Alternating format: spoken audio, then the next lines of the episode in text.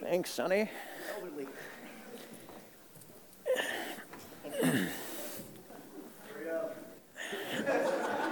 Respect your elders, boy. I remember when I was just a young man. We were starting our series through the book of Romans. Literally, this whole thing just for that, just for that.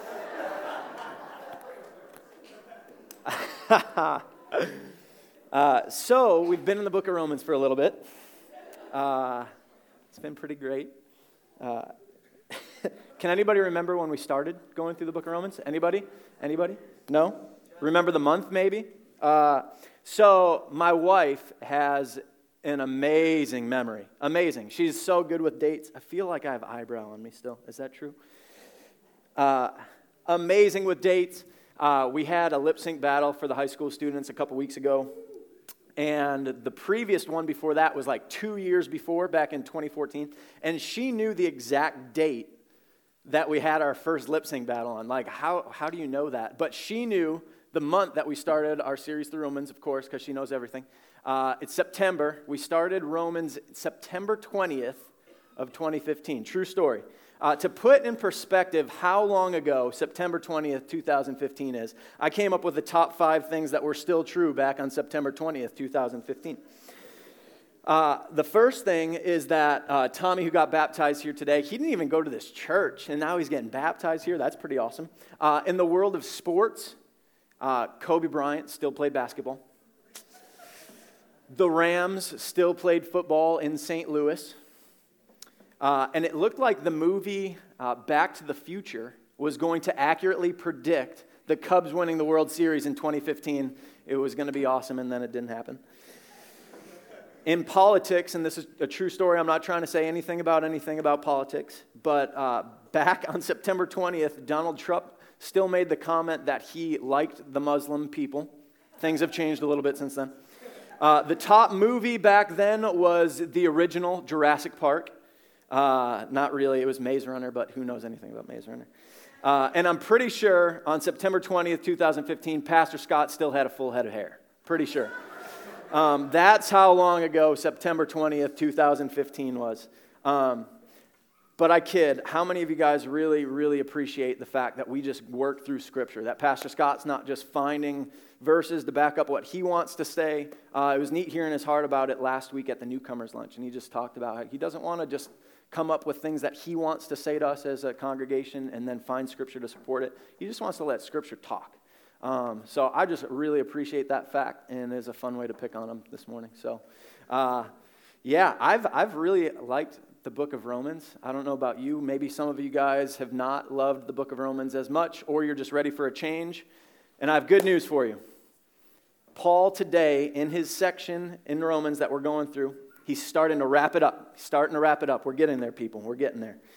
Um, so, like I said, I've really liked Romans, and I think the reason, well, at least one of the reasons why I've really liked Romans, uh, is because it's just applicable. Uh, the people that he was writing to back in Rome, very similar to us today. Very similar. Uh, they were good people. They were solid in their faith. They were knowledgeable.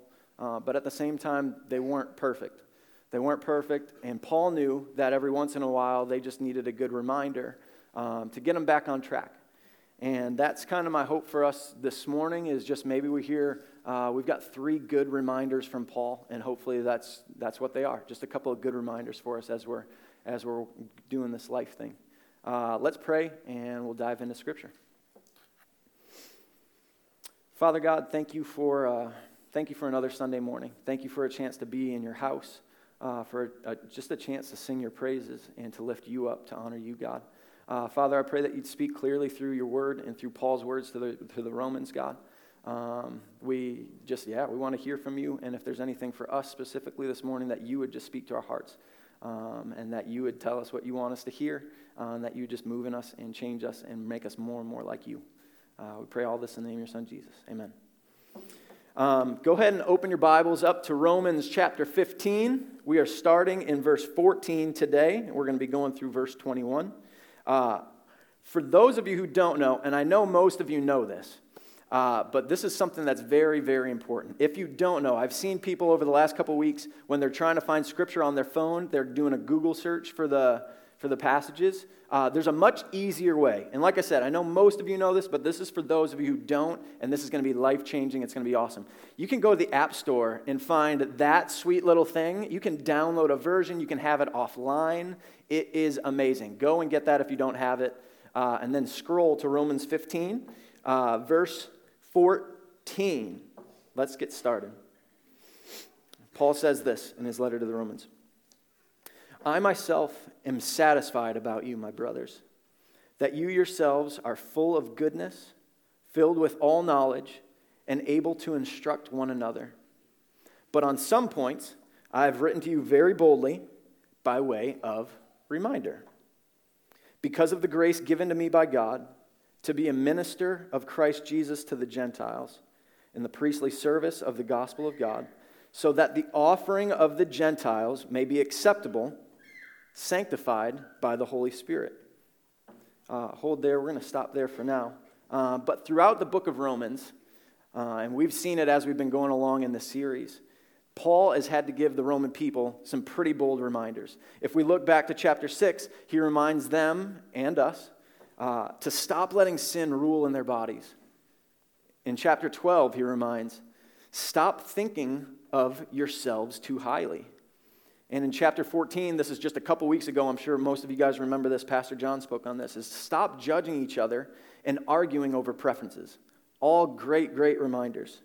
Uh, but here in verse 15 and 16, as he's starting to conclude and wrap up his letter, he says this, and this is a Josh paraphrase of what he just said there in those verses is I know that I've spoken really boldly to you. I know I have. Um, but it's been for two reasons. I just want to honor, honor God, and I recognize that it's my responsibility um, to you that I want to honor God. That's why I'm saying these things to you. That's why I'm giving you these reminders. And I just want you to honor God. That's it. I want to honor God, and I want you to honor God. That's why I'm giving you these bold reminders. Um, that's my entire motivation behind it. Um, our first reminder for us today, um, hopefully that we can take away from Paul, is the reminder number one of godly confrontation. Um, Paul here sets an example for us. Um, and sometimes we absolutely um, need to, it's absolutely necessary to confront our brothers and sisters in Christ for their benefit. Um, but there's also absolutely a right way to go about it, and absolutely a right way to do it. Um, as a generalization, uh, I'm going to say that most people out there uh, are either avoiders or confronters. Uh, me personally, I'm absolutely 100% an avoider. 100%. I don't like confrontation. Um, I, I, would much rather, it's much easier for me to just let things slide. Um, I don't like those awkward conversations that you need to have sometimes. I, I like, I just don't like it. I, at all costs, I want to avoid. Um, the Lord has been stretching me a whole lot uh, in that over the past few years. Here as a high school director, um, and we have amazing students. You guys are the best.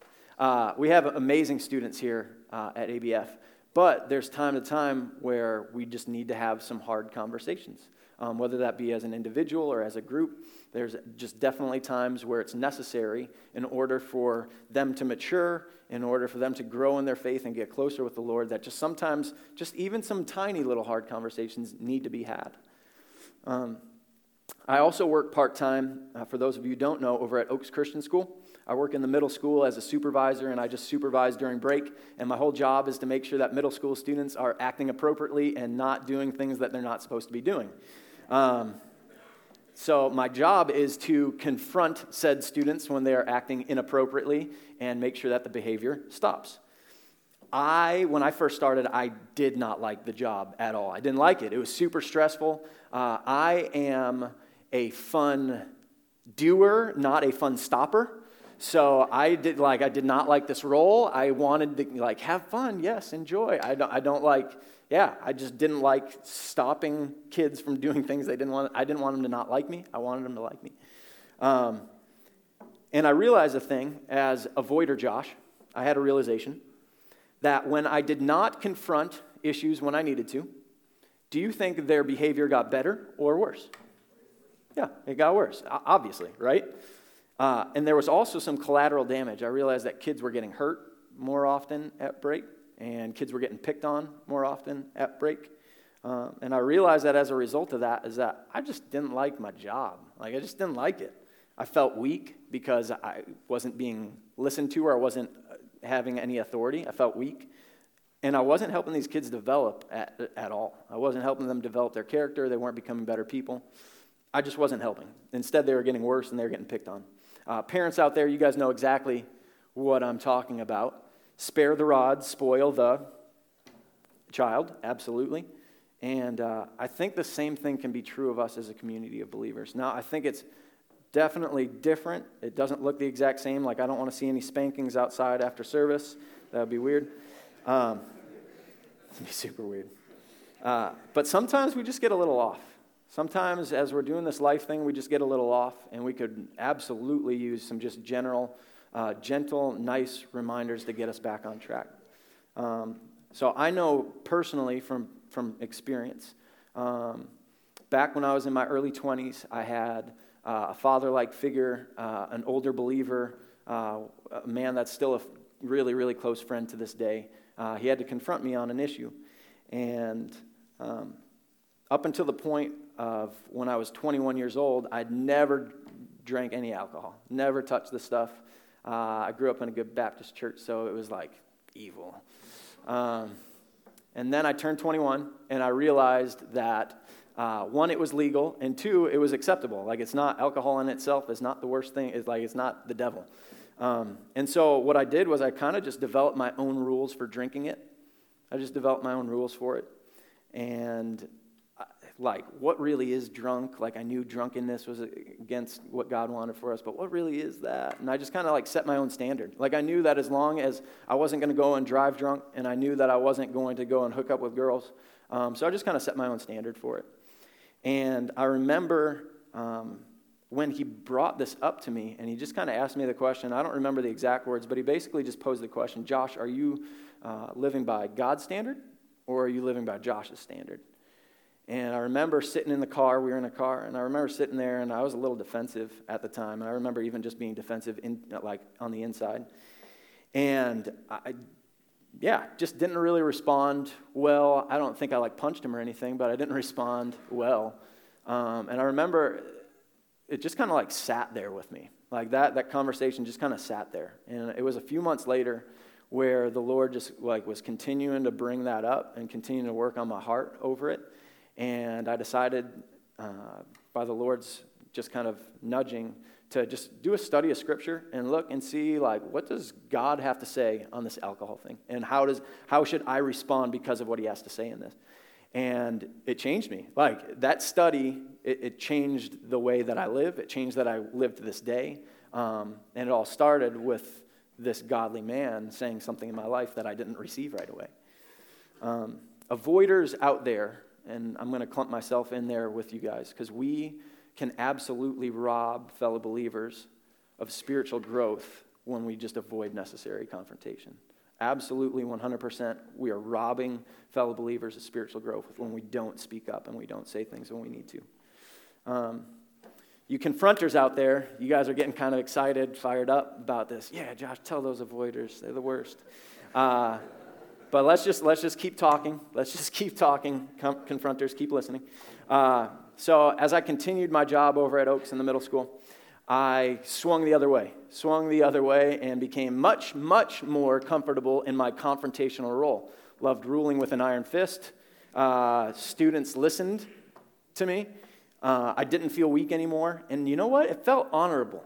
I was doing something good, I was doing something right. Those lawbreakers, they were like, I stopped them. I stopped the lawbreakers. Yeah, felt good.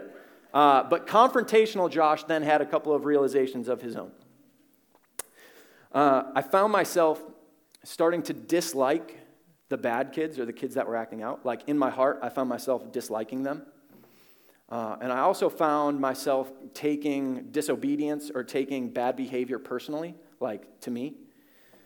Uh, and as a result of those things, I didn't like my job. I didn't like it. uh, I found myself feeling grumpy a lot. And I don't know if you guys have noticed this in your lives, if you've ever um, maybe been a confronter had a confronting phase, uh, where when you start taking like yourself as the police for other people's actions, it just, you just start to feel grumpier. So I, I did. I felt grumpy. Uh, I found myself more strict, like with other rules that weren't necessarily as big of a deal. I found myself like being strict about more things than I needed to be strict about just because the, the fist.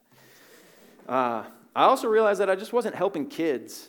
Uh, I felt this tension between the kids that I like started disliking, and I, I realized uh, that this whole like one of the main reasons when I went into this job I wanted to be like a picture of Jesus to these kids. I wanted to love these kids well. I wanted to help them grow. I wanted to be like a guy that they could talk to. And I realized like I was not that picture of Jesus at all. I wasn't a person that they wanted to talk to about spiritual things. I wasn't, you know, like I wasn't a guy that they wanted to even like talk with, period. Um, and I kind of had that realization um, that it wasn't, it wasn't what I was intending it to be at all. Um, if we look at Paul, Paul's confrontation here to the Roman people is motivated by what? It was motivated by honoring God and by helping them honor God. Uh, if you look here at how he starts this section in verse 14, he says this I'm satisfied with you. I'm satisfied with you. You're full of goodness, full of knowledge. Um, I think as he said that to this, to this group of people, to the Roman people, um, he was reminding them, like, hey, I love you guys. Like, I love you. I'm sad. Like, you're good people. But I think he was also reminding himself a little bit. Just like, man, I love these people. They're good. Um, and for me, like, as I've kind of felt this responsibility uh, to confront in situations, uh, I know it's absolutely good for me to remind myself man, I love these kids. I love this friend. I love them so much. They're good. They're not perfect, but they're good. Um, and hopefully, in it, my motivation is just honoring God, and it's just to help them honor God, and that's it. Um, Paul talked about this in another letter that he wrote to, uh, to the Galatian people. Uh, and I like this. I think this is a, a really good picture of it, and it kind of summarizes it in one line. It's Galatians 6, verse 1. It says this Brothers, if anyone is caught in any transgression, you who are spiritual should restore him in a spirit of gentleness and a spirit of gentleness. Um, looking back to when I, when I had to be confronted, um, I'm kind of amazed with the amount of gentleness uh, my friend treated me with. Uh, he was absolutely firm and didn't like waver from truth, but at the same time, like he was so gentle and like I knew how much he loved me, and I knew that the things that he was saying were for my benefit, and it wasn't that he hated me or thought I was terrible. Um, but he was gentle. He was absolutely gentle. Um, my encouragement for maybe there's one or two of you guys out there who have a situation like this, they just come up from time to time. Um, if you're in a situation where you feel like you might be needing to say something, my encouragement uh, is this, and it's pretty simple, is just don't avoid. Like, don't avoid. Um, it's easier to avoid, but for the benefit of you and for the benefit of your friends and loved ones, don't avoid. Uh, and the other is just don't take it lightly. lightly covered like these situations, and I'm not perfect, like I'm not the master at this by any means, but what I've seen is like just a covering of prayer to just surround those situations, um, asking for wisdom, asking for wisdom on how to confront, on what should this look like, and just asking for like humility and gentleness. And I'm not the law, and I'm not trying to come down on you. Um, I'm, I, I, love you. Um, but just asking for that, asking for wisdom and asking for gentleness. Um, as we move on to reminder number two godly pride. Now, that, you read that, and that's one of the probably the biggest oxymorons uh, that could be put on paper. Um, the Bible is absolutely loaded with scripture against being proud. Like, and we're always reminded to be humble. Paul himself, Paul himself writes many times, many times, and I picked out a couple. In Ephesians 4, he says this I urge you to walk in a manner worthy of the calling to which you've been called, with all humility and gentleness. In the NIV, I like it. It says, Be completely humble. You can't really get around that. Romans 12, 16, do not be proud, but be willing to associate with people of low position. Um, pretty clear, pretty clear. So I'm an instigator. I, for those of you who don't know, I, I, like to instigate, get things riled up. Like with high school students, I'm always like pushing them to get do crazy stuff. And I had friends growing up, like in high school and college, where I was that guy to like get them riled up and get them to go do something crazy, do something crazy. Like that was me. That was my role. I'm an instigator. I like to instigate. Um, and here, I'm going to instigate a little drama. Are you guys excited? This is going to be fun. Okay?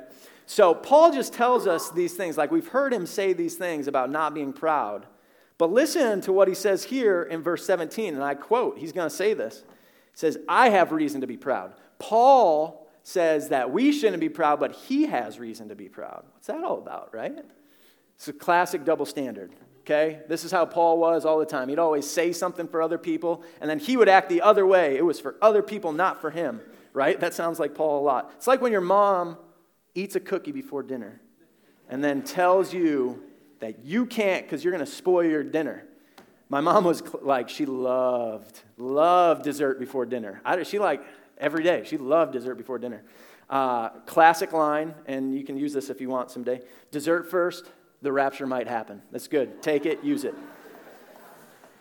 Uh, classic Paul, right? Double standard. He just lives how everyone lives, and he tells everybody to live another way. Okay, no, absolutely not. Like, that's about as far from the truth as Paul as can be. Like, he's the man. If he says it, he's living it. Okay, so let's take a look. Hope, like, we're excited. What is Paul saying here? Verse 17. Let's look. Let's take a look. Verse 17. In Christ Jesus, then, I have reason to be proud of my work for God. For I will not venture to speak of anything Accept what Christ has accomplished through me to bring the Gentiles to obedience by word and deed, by the power of signs and wonders, by the power of the Spirit of God, so that from Jerusalem and all the way around to Illyricum, I have fulfilled the ministry of the gospel of Christ. Just like the Lord used uh, my friend back in my life when it came to, the, uh, to alcohol. Um, and God used that and changed me through it. God used Paul in the lives of countless, countless, countless people. God used Paul in the lives to speak truth to people, and their lives were changed. There were so many people that the Lord used Paul in their lives that he absolutely had reason. He had absolutely had reason to be proud. Absolutely, he did. But look at his response here in verse 18. If you look, I think this is I think this is the crux of it right here in verse 18. He says this, I will not venture to speak of anything except what Christ has accomplished through me. What Christ has accomplished through me. Um, see, Paul was not confused. He wasn't confused even a little bit. He knew without a doubt, 100%, that God was the one doing the work. He was the one working on hearts.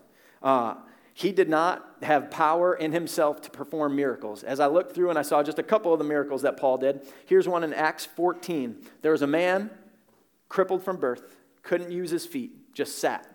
And Paul commanded him, stand up and walk. And he did.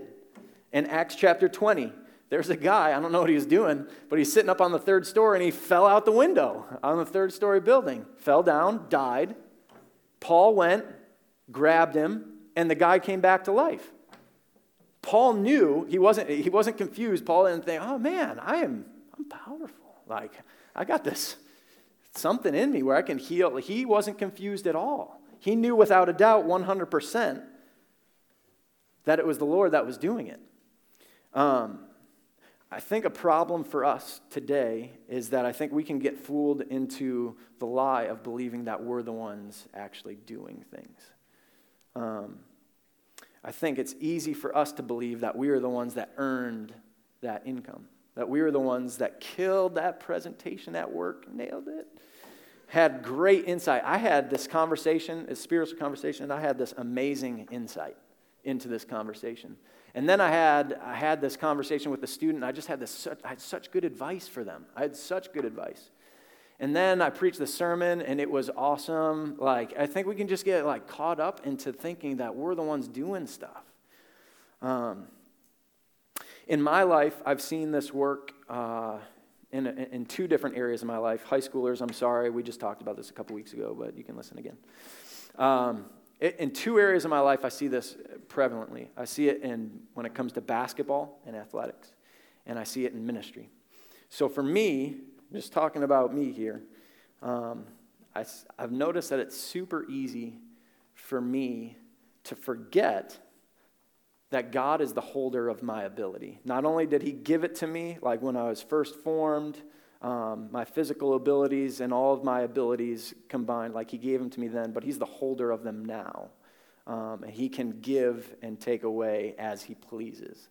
Um, uh, I don't know about you, again, but in my life, I've seen it where on the basketball court, if I have a really good day and I play really well, and I start thinking, man, I'm really good at this game. I am really, really good. Um, that pretty soon, sh- sooner rather than later, um, some humble pie is coming my way, and I feel like uh, the Monstars like stole, sucked my power out, and Space Jam, good movie. Um, yeah, but I just like, do I even know how to play basketball? I've just seen that in my life over and over again. When I start thinking that I am the stuff, that humility is coming my way. Humility is coming my way. Uh, I've seen that in ministry, in the spiritual world as well. Um, that sometimes I just start thinking that I am really good at my job. I'm a really good high school director. Uh, either I'll have a good message or I feel like I had a good message, or I have a good conversation with a student and feel like I give some really good advice. Um, and I'm so quick to forget that just like a half hour ago, a day ago, in the moment, I'm like on my face, like on my knees, like begging, Lord, please give me something to say. Like I don't have any wisdom. Uh, I'm, not, I'm not a wise guy, just like in myself, and I'll admit that. Um, like I'm just not. I'm just not. And so, like, I remember those times of being on my face and begging the Lord for words, begging the Lord for wisdom, and then when He comes through and He gives, somehow I change it around after the fact in my brain to think that I'm pretty good. I'm pretty good. Um, and I just think it's easy for us to do this. And Paul knew, Paul knew that his abilities, Paul knew um, that all heart changes were not because of him. He knew that it was the Lord working and that God is the only one that changes hearts. Uh, and he wouldn't speak about it any other way. Even though he had reason to be proud about it, he wouldn't speak about it any other way. So why would we? Um, hopefully, that's a good reminder for us this morning.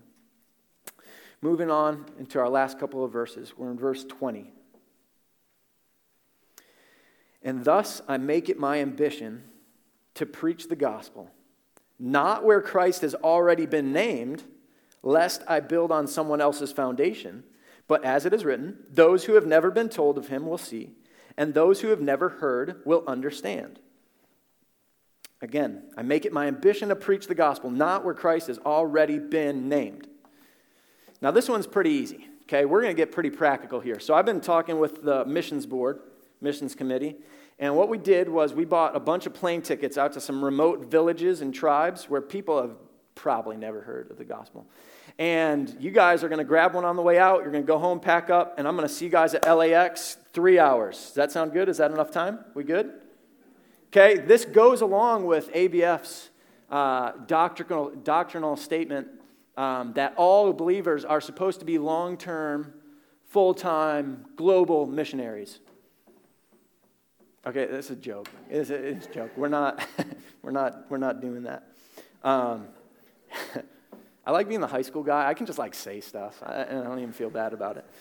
Uh, so it was, it was pretty cool having Nate and Abby Burris around, for those of you who got to hang out with them at all. Uh, they're long term missionaries in Papua. Uh, it was really neat getting to hang out with them. I got to hang out with Nate a little bit. Uh, just a good dude, awesome beard, awesome beard um, but just loves Jesus and like is so clearly called to the people of Papua. So clearly called. Like, dude was like always talking about it. And it's just cool to see um, him and see his heart and see his passion and see his clear calling. Um, I think it's neat for those of us, um, you and I, who are not currently called to the missions field out in some remote village, uh, that we get a chance to partner with that, that we get a chance to send, that we get a chance to go with and support um, people like that, people like Nate and Abby. I just think that's really, really neat.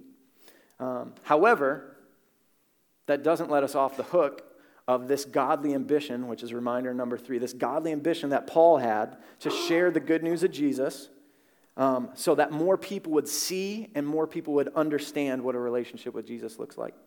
Um, so, what does this mean for us, those who are not called globally, currently, to the mo- most remote places of the world?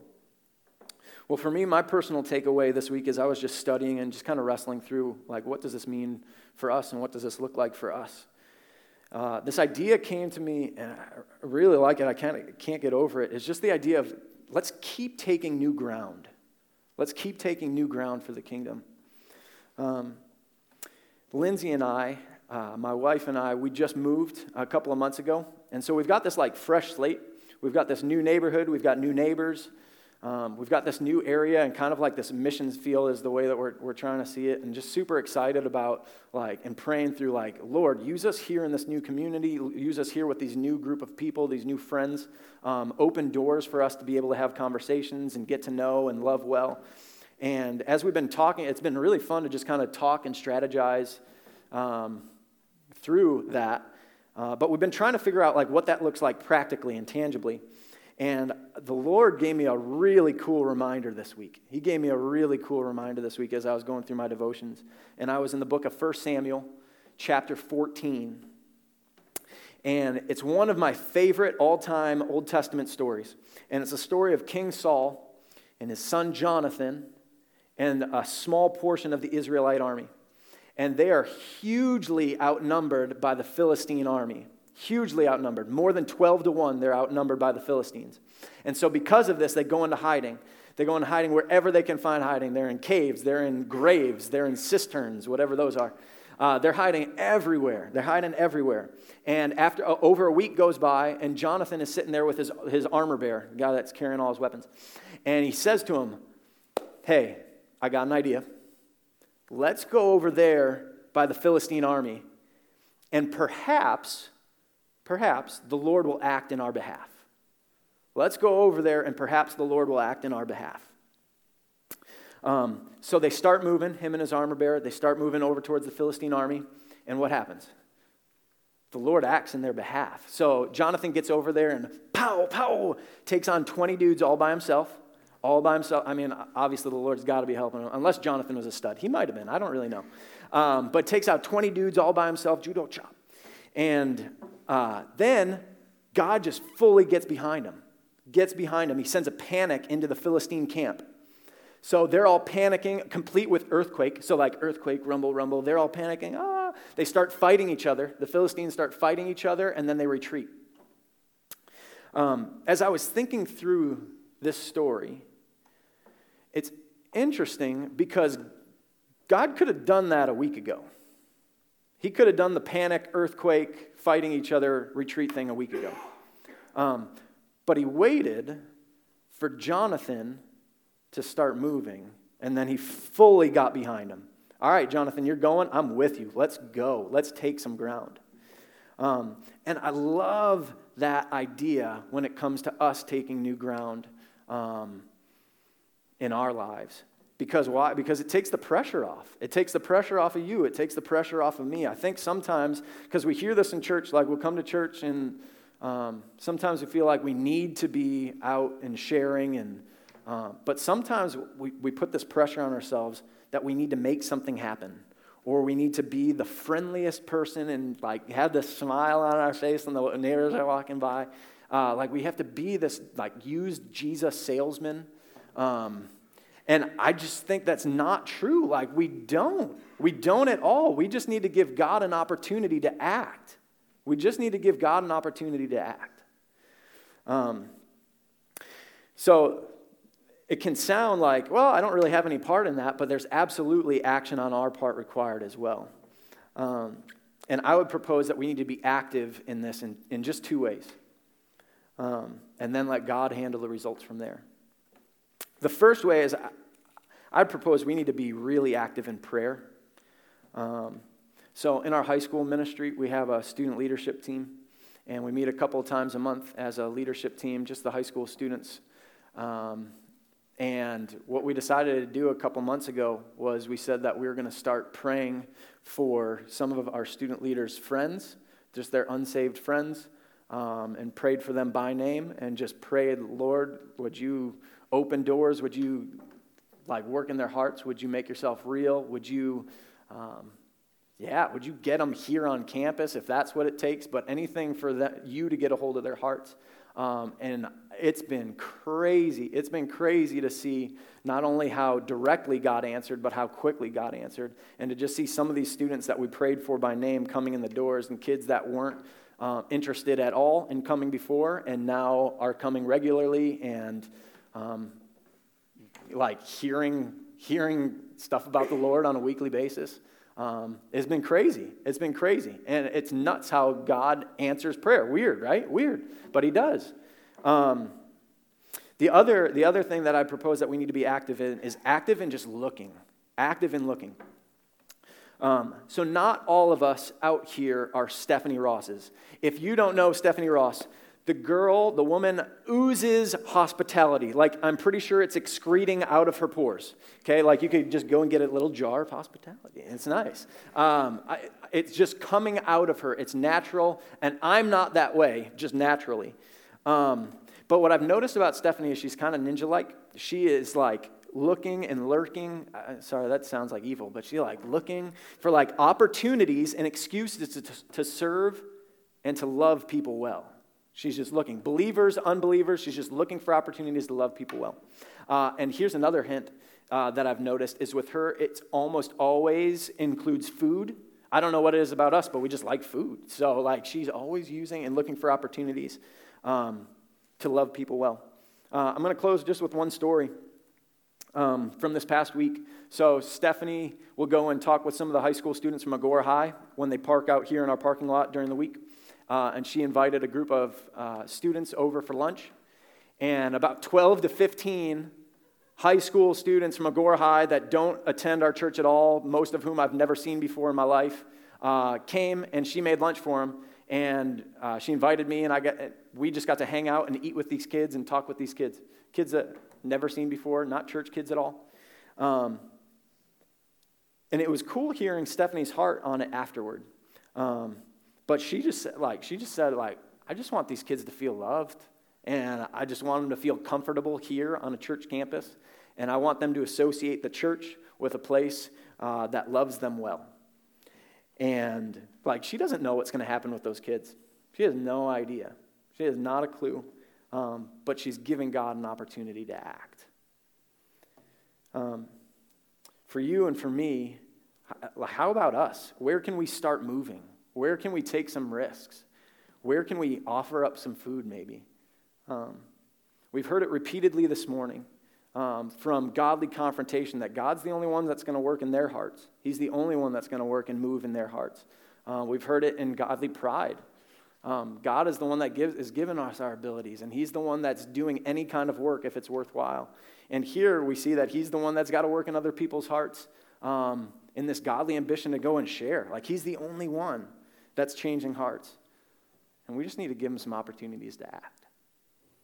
Um, let's pray. Father God, thank you for your word. Thank you for Paul and his heart. And thank you for just some things that we can learn from him this morning and learn from your word this morning, God. Uh, I pray that you just go before our weeks. Uh, would we give you amazing opportunities to act? And would you come be- behind us, God? Uh, help us to tune our hearts to yours. Help us to align with what you want. Uh, I pray that you would direct and guide our steps and that you would open amazing opportunities as we just walk forward in faith and give you opportunities to act. We depend on you because we can't do it ourselves, and we know that you're the one that changes hearts and goes before us and softens soil, God.